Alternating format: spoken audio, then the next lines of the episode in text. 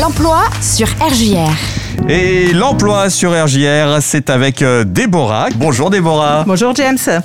Déborah, aujourd'hui, nous allons parler de quoi dans cette rubrique emploi? De quelques pièges, de quelques questions pièges en entretien. Ah, c'est vrai que l'entretien, c'est quand même un moment déterminant pour euh, bah, tout simplement euh, oui. décrocher un poste. Alors évidemment, il faut déjà y arriver jusqu'à l'entretien, mais ça, ça passe par le CV, les lettres de motivation, etc., dont on a déjà parlé. Ouais. On pourra revenir dessus à un moment donné, mais en tout cas, là c'est bon, on arrive, on a un entretien. Il y a quelques pièges, quelques questions qui peuvent revenir pour lesquelles vous risquez de bloquer un peu, donc on va essayer d'en passer deux, trois en revue. La première question qui va revenir assez souvent, c'est selon votre parcours professionnel, s'il y a un trou sur votre CV ou des trous sur votre CV. Et ça, c'est toujours un petit peu déroutant. Bah, Qu'est-ce que vous avez fait pendant deux ans? Il n'y a rien du tout. Voilà. Ouais, ouais. Il faut absolument avoir une réponse. Ouais, Et la réponse, ça peut pas, ça peut pas être, euh, ben j'ai rien fait. Ben pourquoi? Parce que j'avais pas envie. Ça, c'est pas possible. Donc il peut y avoir une tonne de, euh, de motifs hein, pour avoir un trou de deux ans sur son CV. Ça peut être parce qu'on a été malade, Mm. parce qu'on était avec des proches qui eux-mêmes étaient malades. Parce qu'on a eu des enfants, qu'on les a élevés, etc. En tout cas, il faut app- apporter une explication.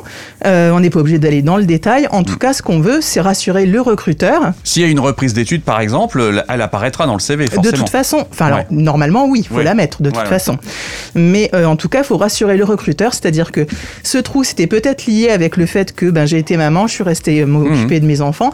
Par contre, mes enfants maintenant ils sont en garde, il y a pas de souci pour euh, voilà rassurer le recruteur pour dire. Ouais. eh ben non, vous n'allez pas avoir la même situation dans les dans les mois ou dans les semaines à venir. Ok, donc ça, cette question-là, elle est vue et donc euh, n'oubliez pas, donc pas de trou dans le CV. Voilà, alors moi j'ai déjà eu, ben j'ai pas travaillé parce qu'en fait ça me disait trop rien, donc ça on va éviter, Ah. ou j'avais pas trop envie, ou euh, et attention, attention, là on vient de passer un an et demi de Covid, de restrictions, de tout ce qu'on veut, Euh, on va complètement éviter, j'ai pas retrouvé de travail à cause du Covid. Hum, hum. Parce que l'ensemble des entreprises, la, enfin la plupart des entreprises ont continué à tourner, à recruter, et je pense que le recruteur que vous aurez en face de vous, lui aussi leur a continué à recruter pendant cette période.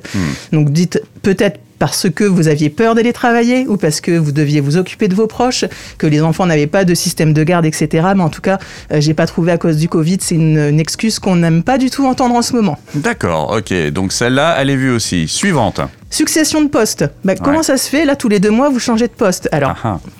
Il peut y avoir une tonne de raisons aussi pour ça. Mm. Ça peut être parce que ben, ça s'est pas bien passé, parce que c'était juste ben, des, des missions de remplacement, etc. En tout cas, on va le justifier, on va l'expliquer, et on va surtout éviter de critiquer l'ancien employeur et dire ben non, Mm. ben, ça, ça n'allait pas, le chef, ça n'allait pas, ah, ben, les collègues, ça n'allait pas, etc., etc. Mm. Parce que ça veut dire que forcément, ça n'ira certainement pas sur ce prochain poste que, que vous visez aujourd'hui.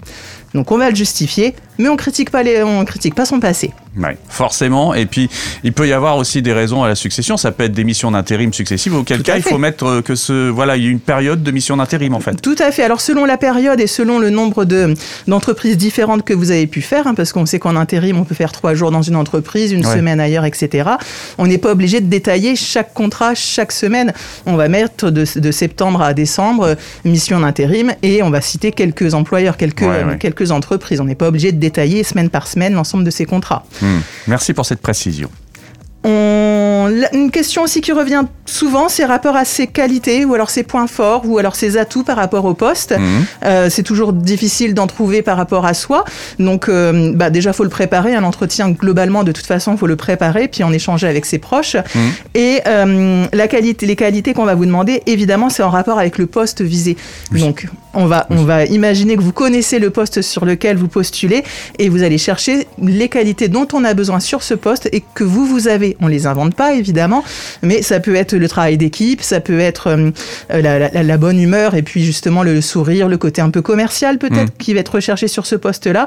En tout cas, on va pas dire qu'on est bon cuisinier si on postule sur un poste de commercial, ça n'a aucun rapport. Tu soulignes quelque chose de très important avec euh, cette remarque, c'est le fait que effectivement, il faut absolument arriver en ayant un peu connaissance quand même, et à la fois de l'entreprise et à la fois donc euh, du poste, Oui. euh, de prendre un minimum de renseignements pour savoir où on se trouve. Bien sûr, à la question est-ce que vous connaissez notre entreprise?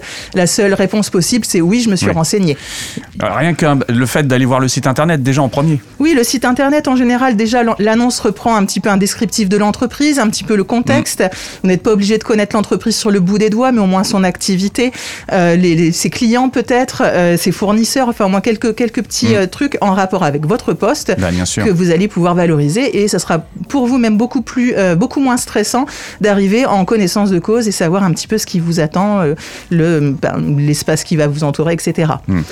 Euh, dernière question qui arrive souvent. Alors évidemment, il y en a plein d'autres. hein. De toute façon, les questions, on peut soi-même les imaginer. Mm. Si on connaît bien l'entreprise et le poste, on sait très bien sur quel type de questions le, le recruteur va s'attarder. En tout cas, on a souvent euh, ben, une question sur les hobbies, sur les passe-temps, sur ce qu'on fait quand Oui. on est à la maison. Alors, on va éviter de dire rien aussi. On Bah ne oui. fait pas rien. Et encore une fois, on essaye que c'est un rapport avec le poste. Donc, encore une fois, on y a, on y a réfléchi avant. Euh, pas hésiter à dire qu'on fait du bricolage si on est sur des postes justement de, de- sur de la manutention, etc. Je bricole, j'ai refait ma maison, j'ai, euh, je, je bricole sur ma, bobi- sur ma mobilette, sur ma Mm. voiture, etc. Ça peut être aussi de la randonnée et compagnie. Évidemment, après, si ça a moins de rapport, tant pis. Mais bon, au moins avoir un hobby, un passe-temps et pas dire que. Cas, euh, qu'on a une vie, quoi. qu'on a une vie Ouais. passionnante, Voilà. des centres d'intérêt et qu'on va pouvoir du coup apporter quelque chose en tout cas à l'équipe. Ouais, très bien. Qu'est-ce qu'on rajoute? Eh ben, là-dessus, c'est déjà pas mal. Mm. Évidemment, il y a plein d'autres questions, plein d'autres pièges, mais on refera des autres chroniques là-dessus. Ouais, très bien. Des infos complémentaires aujourd'hui, des Allez, deux petits postes. Ouais. Euh, un poste d'assistant commercial pour du, euh, de la saisie et du suivi de commandes. C'est un poste à Reims. Que pour des missions euh, d'intérim de 2 à 3 mois, on a besoin d'un bac plus 2, une connaissance de euh, SAP est un plus et un petit peu d'expérience aussi. Mhm. Et enfin, des postes de manutentionnaire sur du tri de colis. Euh, il faut impérativement être autonome pour se déplacer. Et euh, pas d'expérience demandée, juste du peps, du dynamisme et de la bonne volonté. Et ben voilà, donc euh, ça, là aussi, il suffit de te contacter. Il suffit de me contacter 06 69 34 17 08 ou retrouver toutes les infos sur randstad.fr. Génial. Merci beaucoup, Déborah. Merci, à bientôt. À la semaine Au prochaine. revoir.